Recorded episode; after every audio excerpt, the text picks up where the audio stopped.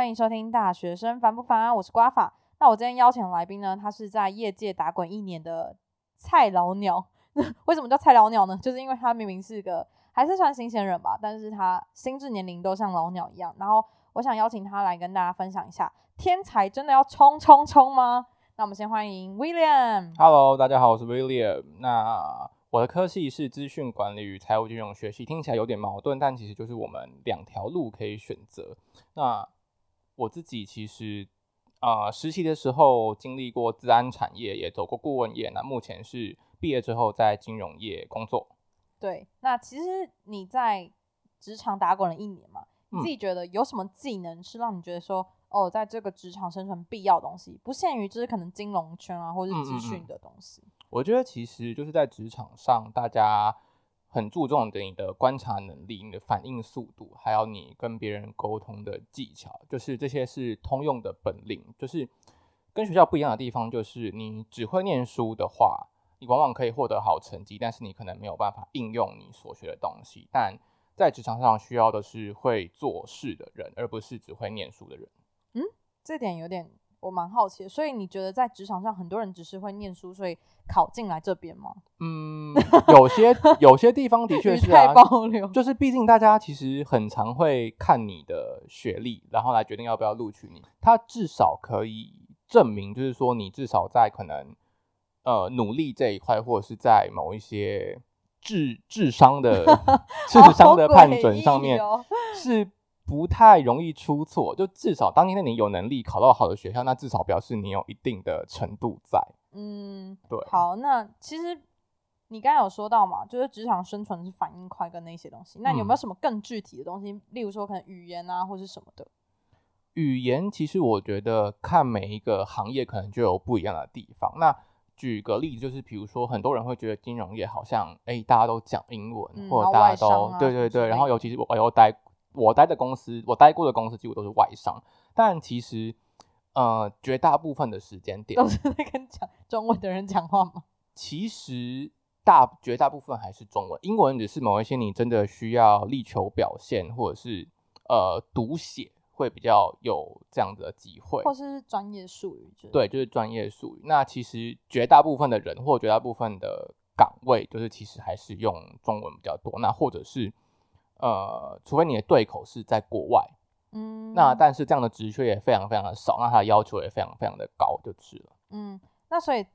你觉得在这个职场啊，其实就像一个人的人生的嗯嗯蛮大的一部分嘛，三分之二的时间，所以其实做人这件事情一直都是我们的课题。那我想问一件事，就是其实并不是每个人都像你一样很难得，就是因为 William 他是一个新鲜人，毕业的时候就刚好被看中，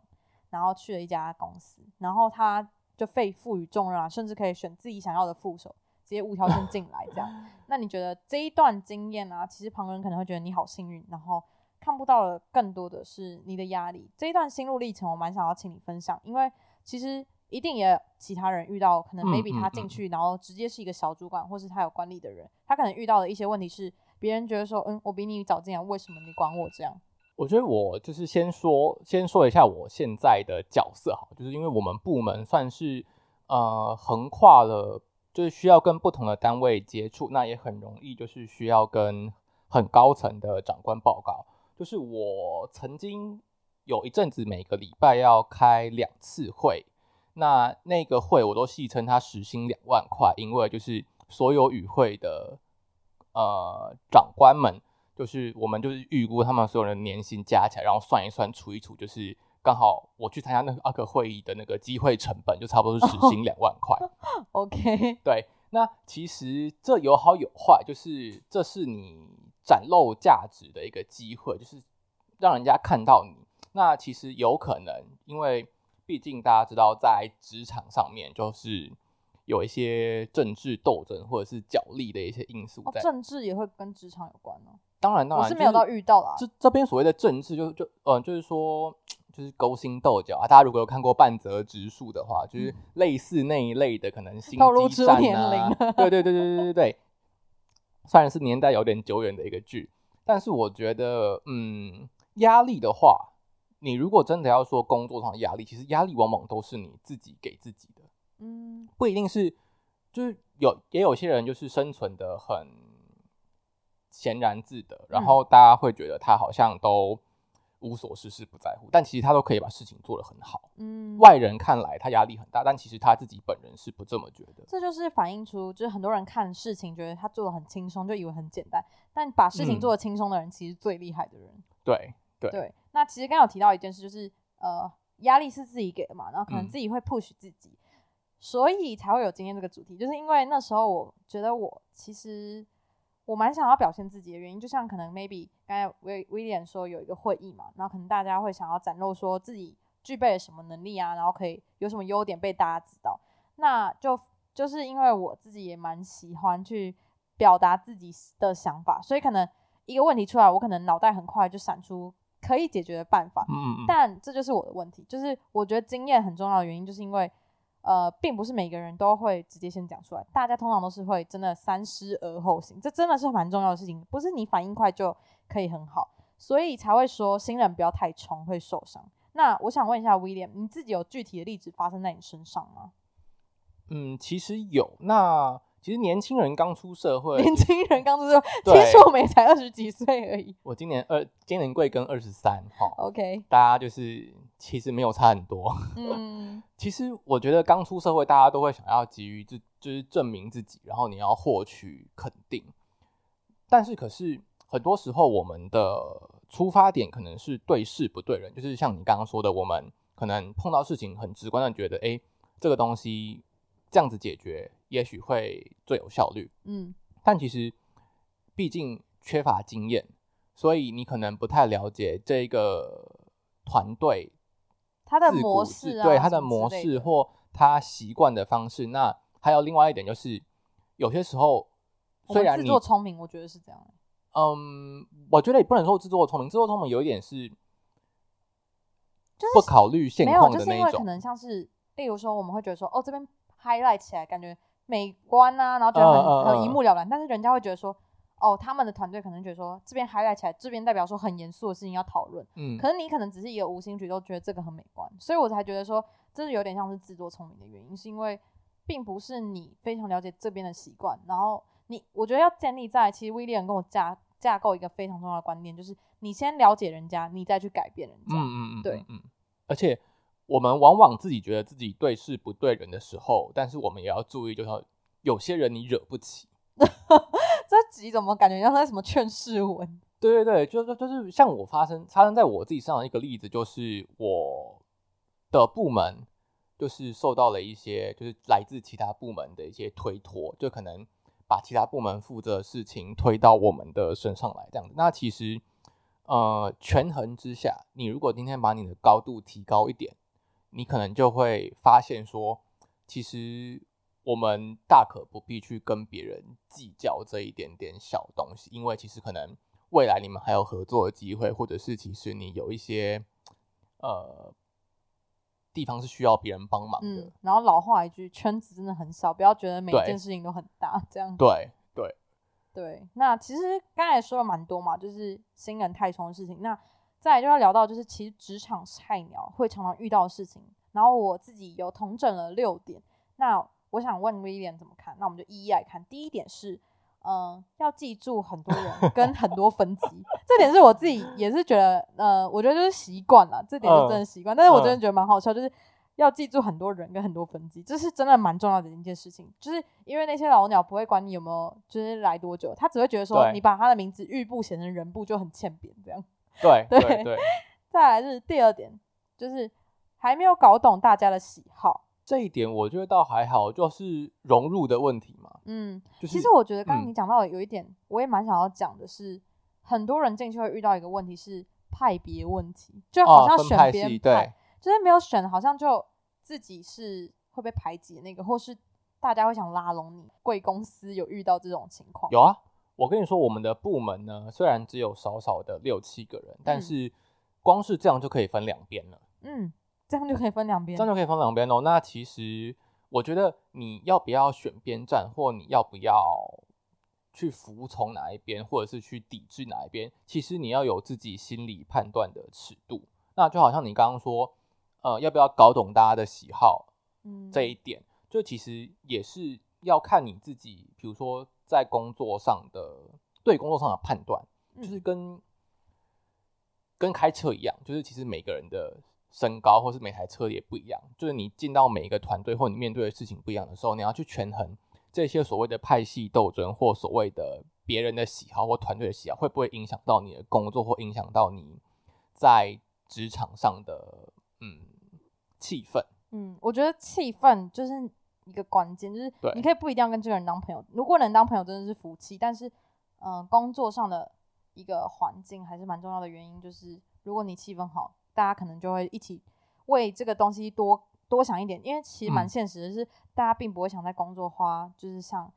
嗯，有些人可能很专注在工作，想要花一百分甚至一百二十分，但不是每个人都愿意这么投入，所以气氛好的话，可能大家就投入越多，你自然嗯就是可能嗯。会增加一点效率。这样，再来是第三点，很多禁忌每个人没人跟你说，但一定要等到你自己踩到才知道。对，这一点是蛮好笑，就是其实蛮多职场禁忌的。然后其实我有看一些影片上面就写说，不要八卦，不要探别人历史。就是我那时候嗯真的是职场菜鸟的时候，我现在还是啊，我真的超怕我自己踩到什么地雷。嗯嗯嗯，你可以分享一下你那时候有没有遇到什么踩到地雷的事情，跟大家讲一下。有诶、就是我们其实就像我刚刚说，我们的工作有很大一部分会跟各个不同的部门有合作，或者是需要交接。那其实我当完兵刚回来的时候，虽然是同一个工作，但是我当完兵刚回来的时候，就是不太清楚中间有一些改变。嗯那有一次，因为我们公司刚好要换电脑，那就变成我那一段时间没有办法接电话跟收讯息，因为我们的那个 Skype 都是在电脑上面的。那我那段时间没有办法就是接听电话，导致就是我手上有一个文件，我没有及时的 pass 给下一个需要做的同事。那刚好那个部门就是出了名的，就是很多大妈，大妈，对，就是很多大妈，然后就是每天都准时下班，然后就是很喜欢推脱责任的一个部门，就是不太友善的，就是把我们就是迟交这个东西，或者是把我们就是呃，就觉得就是写的好像我们在搞他们，在整他们一样。那嗯。后来当然就是你毕竟是菜鸟，那你也毕竟就是可能有拖到人家时间，第一步当然是先道歉嘛，就不管怎么样，伸手不打笑脸人，就是你要先道歉。但是其实我那时候就觉得说这事情很不合理，因为其嗯实整个流程是有问题的。那后来你要先，就我觉得你要先取得你老板的认可，就是你如果今天连你自己先找到最大的。对对对对，就是你如果连自己团队里面的人都没有共识的话，你出去跟人家争取，或出去跟人家就很像预言家没办法拉拢其他好人的感觉。对对对对对对对对 那可是我觉得，就是犯错的时候要你要有所学习或有所解释，就你嗯不要白白的被骂，就你要我觉得让你的被骂有价值。超重要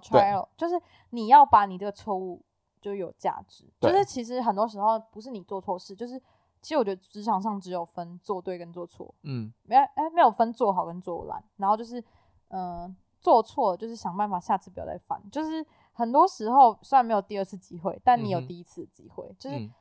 我觉得没有没有人是第一次在职场上就很很厉害，你可能只是看了影集，然后觉得说哦那些人做这件事，下次我不要做。那你也嗯是看到别人错误。对那如果你不知道你犯错，我觉得你就勇敢去犯、欸我觉得没有关系。就是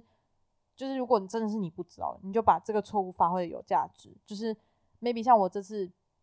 在讨论版权的事情，我可能就是知道我以后要怎么去做，我才不会有这个错误。这样，我觉得每一次的错误都蛮重要的。对，所以错误错误比正确还要来的重要。更珍贵，就是你会直接的学到东西。所以那一嗯次的结果就是，我隔天我就把整个流程跟所有呃跟这件事情有关的部门，就是协调了一轮，然后我们就 把那个流程改了。那也让大家知道说要改的原因，是因为那个大妈部门很有意见，他们觉得很不舒服，所以我们才要改。说不定人家才二十几岁，然后被你讲大妈。哦，没有没有，他四十几岁就是那是一个小主管。但我觉得你也是蛮有心，然后就是可能呃去调整整个流程 SOP，但是并不是每个人都 会像你那么有心，所以就会遇到一件事，就是压力好大，然后以为自己抗压性很够啊，然后疯狂的就是加班啊，很晚下班。你有遇到这样的事情吗？我觉得一开始有，那当然，我觉得加班端看你自己觉得值不值得。就如果说今天是你的工作本来就可能时常需要加班，对责任制，或者是你的老板一开始本来就有跟你讲好说，哎，我们这个工作有可能会加班，那当然就没话讲，毕竟工作是你自己接受的。但是很多时候，像我的状况是，我们部门明明就不是责任制嘛。对，那我我的老板事实上他也不会真的强迫你说你一定要加班或怎么样，但是他很喜欢就是。也迫于某一些，就是你知道政治压力，就是他有很多事情必须要对其他部门交代或对上面交代，所以他会希望大家就是能够把他需要的东西，就是能够在时间在期限前就赶快都做好，所以他自己本人确实也都留的蛮晚的，就是我老板。嗯，其实我觉得对啊，我觉得其嗯实责任制这件事讲起来蛮可笑，就是其实每个行业都算是责任制，，对，而且是有点端看你自己的想法吧，就是不像是每一个人都可能是，啊、我可能七点到五点，就是可能。我觉得，甚至你可能邮局哦，你你你虽然是那时候下班，但有一个人进来，你愿不愿意帮他？就是我觉得这个责任是端看自己，就是但是只是可能某些行业的责任制比较重，然后家人可能就会比较谅不谅解，说为什么要那么晚下班。但我觉得这蛮像是自己跟自己的修罗场，对，所以就要聊到下一个话题，就是其实，在职场上遇到蛮多事情是没有人会教你，如果教你的人他们是天使，嗯。不教是正常，这应该是蛮合理的，就是因为没有人会原地等着你，但是如果他们愿意带着你手把手的话，他们真的是天使，我觉得其实我可能算幸运吧，就是大部分我待过的，不不管是实习或者是正职，就是其实大家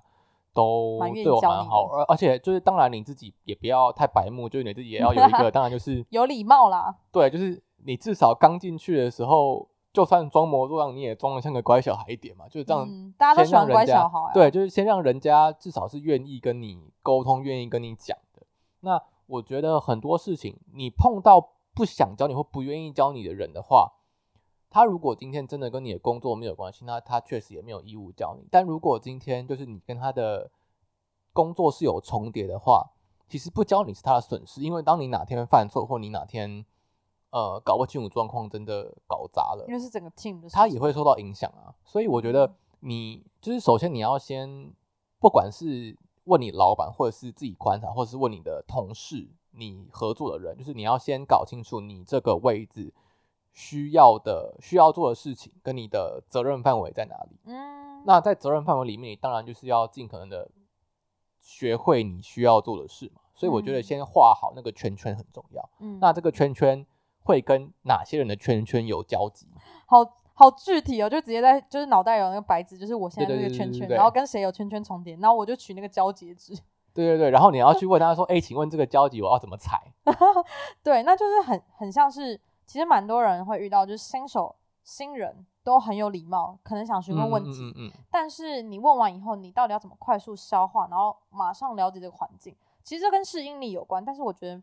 就算你今天在大学适应适应力很高，你参与每个社团活动适应力很高，这不嗯代表你在职场适应力很高。就是很多时候我们以为我们抗压性很够，但进去以后发现自己原来是个草莓，然后自己原来 其实没有办法那么快上手。我真的觉得这件事情是跟就是很多人就会觉得说，职场跟学校最大不同就是这个。我自己也亲身感感受到，原来我是一个这么渺小的人，这样对。我觉得一开始就是你第一次转换环境，真的有可能会，所以很多人说实习很重要，原因是因为它介于一个在学校跟职场之间的一个 buffer，就它可能是一个缓冲，让你有点上班的感觉，但是其实你又还是学生，就是先去适应一下。那我觉得一开始怎么有礼貌或怎么上手，其实真的每个人的风格不一样。嗯，但是我觉得最重要的事情是你要留下记录。留下记录是拍照的意思吗？还是？呃，不管是文字，或者是或者是像现在像我们的行业，就是很多东西是透过 email 的往来。那我觉得其实这些东西很重要的一点是，你不只是要给你自己就是一个复习的材料，哎、我觉得这超重要。就是例如说，可能我那时候只是随手拍嗯起来，因为我觉得说，呃，我想要知道它的格式。但你你会发现，就是你千万不要小看你的脑袋，对也不要就是觉得自己脑袋多厉害，就是你不要觉得你可以记住所有的事情，你记不住。然后我那时候就觉得很庆幸自己那时候拍起来，就是你完全就是一个复习，然后你完全就是可以知道自己在干嘛。就像可能很多人他他们口头上讲说，哎、你下午帮我印那个东西，开会前要用，但是你可能吃完饭你就真的忘记就，过了。真的你真的可能忘记，所以呢，那个记录就是很重要，就是 line 的记录，他们可能有时候不一定会讲，然后坐在你面前，然后用 line 传给你，你就会觉得嗯说。为什么不能直接跟我讲？但是后来发现这件事很重要，就是一定要传，不然你自己对会忘记。对，就是除了是给你自己一个复习的机会之外，就是它同时也是一个证据，就是有有就有些时候你可能碰到一些摩擦或碰到一些要吵架的时候，你就有有所本。那这个到最后累积了一阵子，也能够呈现出你的努力跟贡献。当你今天可能年底要跟老板谈薪水，或者是你想要换工作的时候，这些东西都会有帮助。所以我觉得留下记录这件事情是很重要的。嗯，那再来是，嗯、想问一下，你觉得菜鸟飞不高，但是却是离地最近、最看得清楚的这一句话，你为什么会有这种心态跟感触？这话听起来乍听之下好像很哲学、很漂亮，但其实就是一个弱肉强食的世界每天在发生的事情。就是当你今天是一个，假设你今天在一个大公司上班，最上面的老板往往是或者是高阶主管们，常常会是最后下决定的人，但是他们其实不是第一线真的在嗯前锋执行打仗的那些对对他们可能不是执行这些细节的人，所以说很多时候就是需要透过多层的沟通或者是开会来呃讨论或决定这件事情。那这个时候你就会身为一个菜鸟，你就哎就会有哦，就有一点尴尬，你可能没有办法直接接触到最上层的老板，跟他解释你的想法，或跟他解释这个东西要怎么做，但是你又得实际上是操作那些细节的人，所以我觉得这就是一个团体或一个组织的文化，还有沟通顺畅程度的重要性。就有一嗯。些可能传统的企业就是老板说一，你不能说二，但为什么大家会比较崇尚外商，或者是崇尚嗯，觉得新创公司比较有效率，就是他们其实沟通的方式或沟通的效率是比较好的，那就会造成他们哦就哦就会导致他们每一个决策比较不会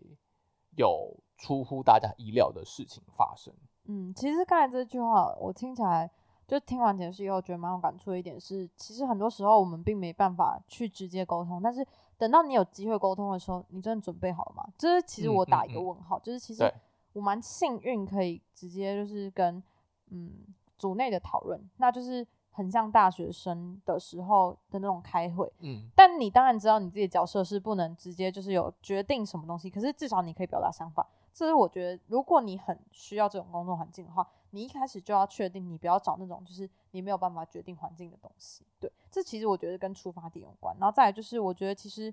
呃，菜鸟飞不高这件事情，就是因为我们还是菜鸟，但等我们长长了羽毛，我们就可以飞高。就是很多老板不是都说你翅膀硬了吗？那种感觉。对，其实我觉得每一个人都会成长，只要你调整好嗯心态。但那个心态就是蛮蛮难去调整，就是很多时候，嗯，那个心魔是自己创造出来的。所以其实我蛮想要请问你一件事，就是你那时候当初进金融圈到现在，你觉得你初心有落差吗？那你预期的职场跟现在的差别是什么？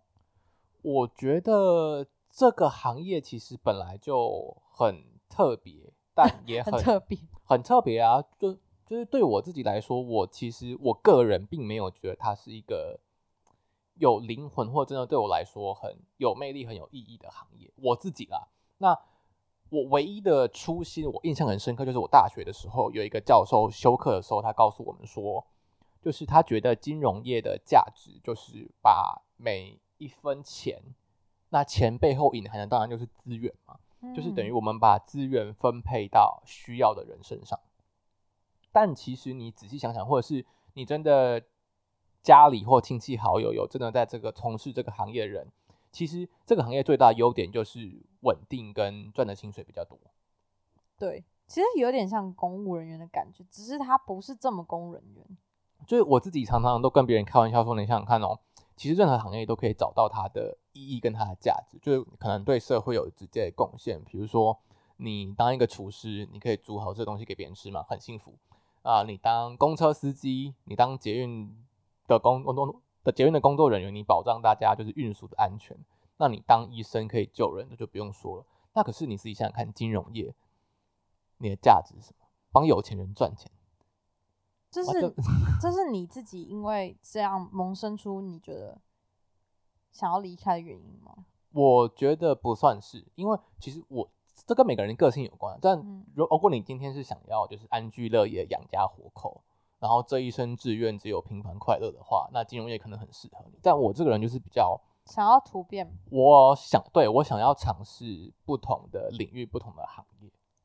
嗯，其实我觉得，我觉得他蛮酷的一点是，威廉之前还跟我说什么，他想要如果离开金融圈的话，他第一件事想做的是去开车，就是开不是开车哦，是开那个游览车那种公车之类的那种车。对，为什么会有这种想法？其实我那时候，哎、我忘记我那时候怎么跟你说，但我但我有，对我确实有提到，我本身是一个喜欢开着车的人，所以那我又喜欢摄影，嗯，所以我觉得有一阵子我很想当婚摄，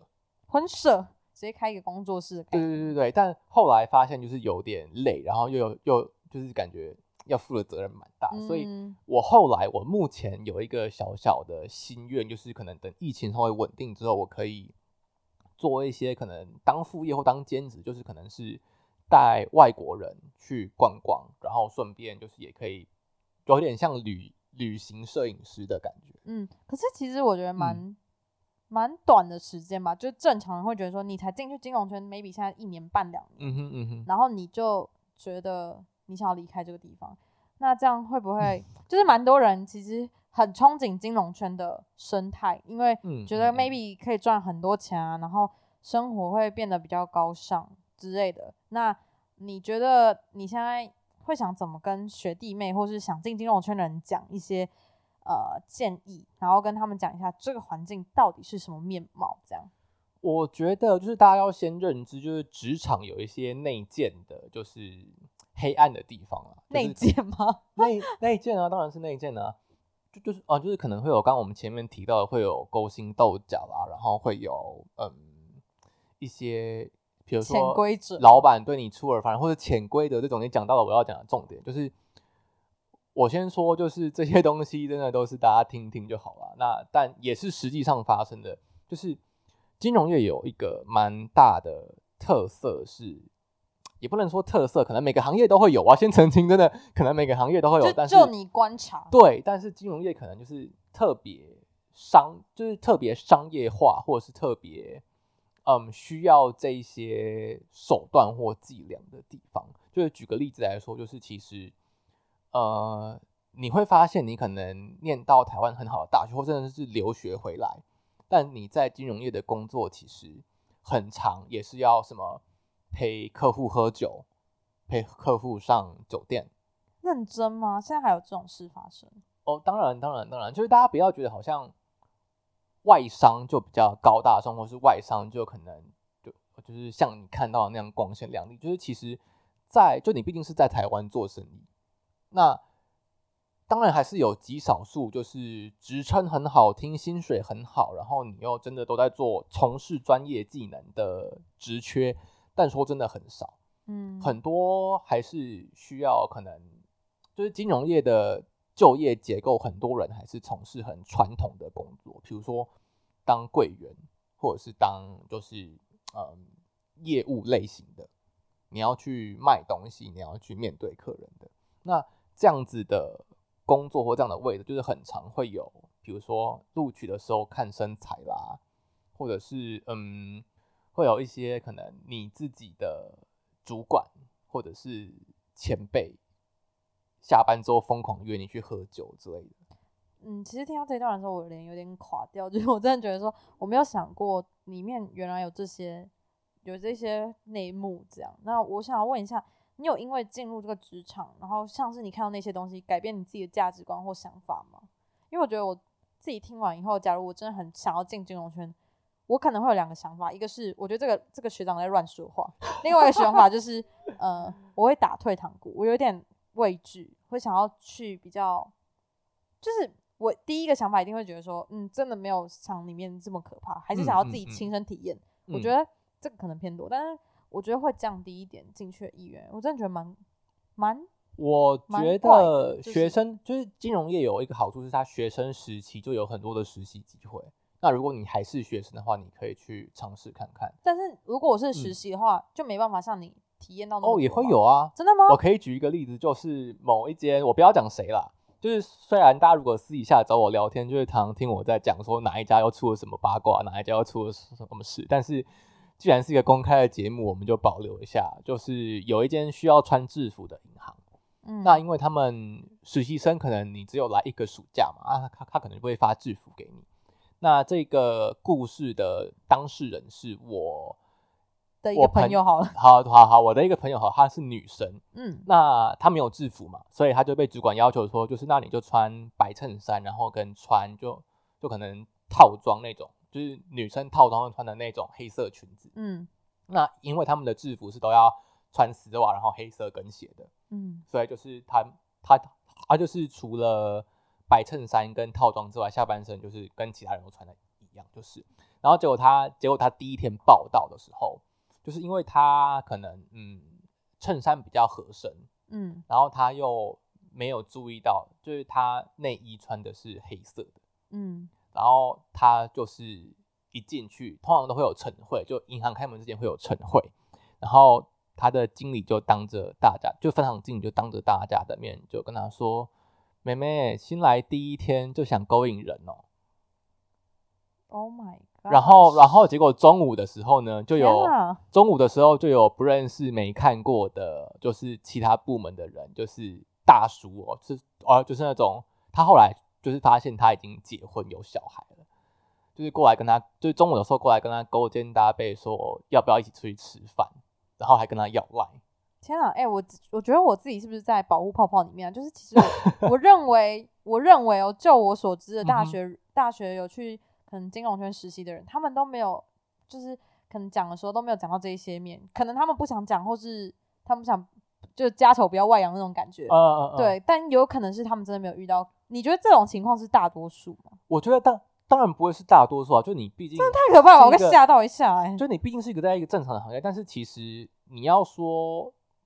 不常见，也不能这样讲，就是其实也是常常有听说这样的。就像我在讲那个例子，就是有一个真的是很顶尖的公司，嗯那他们每年就是录取新人的名额非常非常非常非常的少，嗯，就比日本制造的压缩机还稀少的那种。谢谢。但是 他们的薪水真的非常非常的好。嗯就是超乎想象的那种。那他某一年就是曾经外流了一个，就他们毕竟都会先挑学校嘛。那我也不讲哪一间学校，就是他们发给某一间学校某一个系的那个就是 JD，呃，JD 就是那个 job description，就是介绍工作环境的那个文件。那它里面就有一个条件，就直接列出了，就是说女生，请你要身高介于一百六到一百七之间，嗯然后？体重体重最好是在四十五到五十五之间。然后这个还好哦，就是后面有一句就是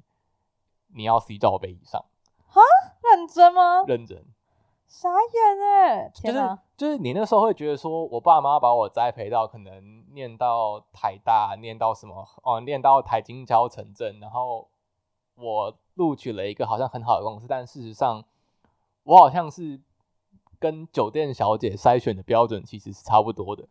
Oh my god！这一集就是，我觉得我现在录音到现在，就是有史以来这么就是有点哑口无言，就是跟我想象的不太一样。然后我觉得好，哦 Oh my god！超出的但我觉得一定会有有我觉得一定会有友善的环境，对，但就是一定。我觉得刚才听到那些东西真的 shock 一百趴，哎，而且我觉得就是 好荒谬。权力跟金钱真的是难以分割的，所以就是当嗯今天你身处在这个毕竟是以世俗眼光来说算高收入的行业，就是你可以想象，就是它里面当然会有一些藏污纳垢，或是还是会有一些不好的人嗯在，这是难免。那就是我觉得要懂得保护自己，跟你要知道你的初衷是什么，就是你要累积，你要在这边累积经验，或者是你只是想要能够养家糊口，就是你自己要嗯想清楚你到底要过怎么样的生活。其实我觉得这一集已经聊偏了，就是根本不是天才 冲冲冲，这一集的这一集根本就是金融圈黑暗面欸就是我觉得，我觉得可能很多人听完会有点打退堂鼓，但是我觉得既然 William 敢分享，我觉得这件事也是蛮可贵的一件事，所以大家也是可以听完一下评估一下。我觉得当然还是可以自己闯荡，因为如果我是听众的话，我会觉得这个学长相说的话，我不一定会相信一百趴，但我觉得我可以，我觉得更重要的是你可以去多注意，然后你可以更保护自己，这更重要。对，那节目的最后，我想请威廉分享一个蛮重要的事情是，呃，其实很多人都说活到老学到老嘛，你自己觉得你未来的目标是什么？然后你自己因为工作上面而看到自己需要增进的能力是什么？然后作为这一集的结束，我觉得我真的毕业之后开始上班，最大的一个感触是，呃，年轻真好。然后你要，然后你要真的把握自己的青春。就你可能会看到公司很多比较资深的人，他们就是可能被小孩绑住，或者是被家庭绑住，他可能有爸妈生命的爸妈要照顾之类，所以他没有办法选择，就他的选择的机会就少很多。所以对我来说，我像前面提过的，我不是那么一个喜欢长期做同一件事情或身处在同一个环境的人，所以对我来说，我自己想要加强的就是，我希望我自己能够多元发展，就是我可能像刚刚前面也有提到，我可能会做一些副业，或者是我会可能寻找一些人生乐趣，就比如说我很想学吉他，或者是我很想要呃学煮饭之之就是之类的，就是我不愿意我四十，就可能接下来四十年到你退休都在做类似的工作或事情，嗯。然后因为你毕竟还没有到一个需要安定的年纪，所以我觉得我最大的感触是，或者是需要增进能力，就是我要在有限，比如说下班之后或者是放假的时候，我要去培养一些自己的额外的兴趣，然后你要真的是享受在其中，不要就是真真的像上一辈有很多人就是一辈子真的就只有工作，那但是现在时代不一样，就是你有很多不同的机会跟不同的管道可以去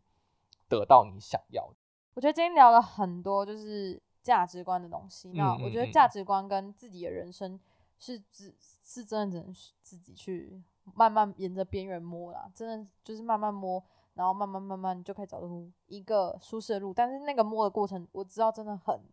很痛苦。然后其实我们其实也蛮年轻的，就是我们二十二、二十三岁，所以其实讲的话也不是什么多成熟的话，但是就是一个这一个阶段你希看得到的，对，希嗯望能被听到，当然是呃，其他人可以听到我们的声音。那我觉得更多的是，我觉得威廉想要传达的是，蛮多人会充满超多的期待，但有一句话说的非常的好：期待越高，受伤越高；爬得越高，跌得越痛。没错，所以就是有一点像是刚才我说的，你听了以后，你当然会觉得有点可怕，或是对于这边有一点不了解。那你听到我们节目也是算是你蛮认真做功课的，你居然听得到这里，对，所以就是我觉得每一每一个想法都是值得去被接纳跟去做提防的、啊，对，所以其实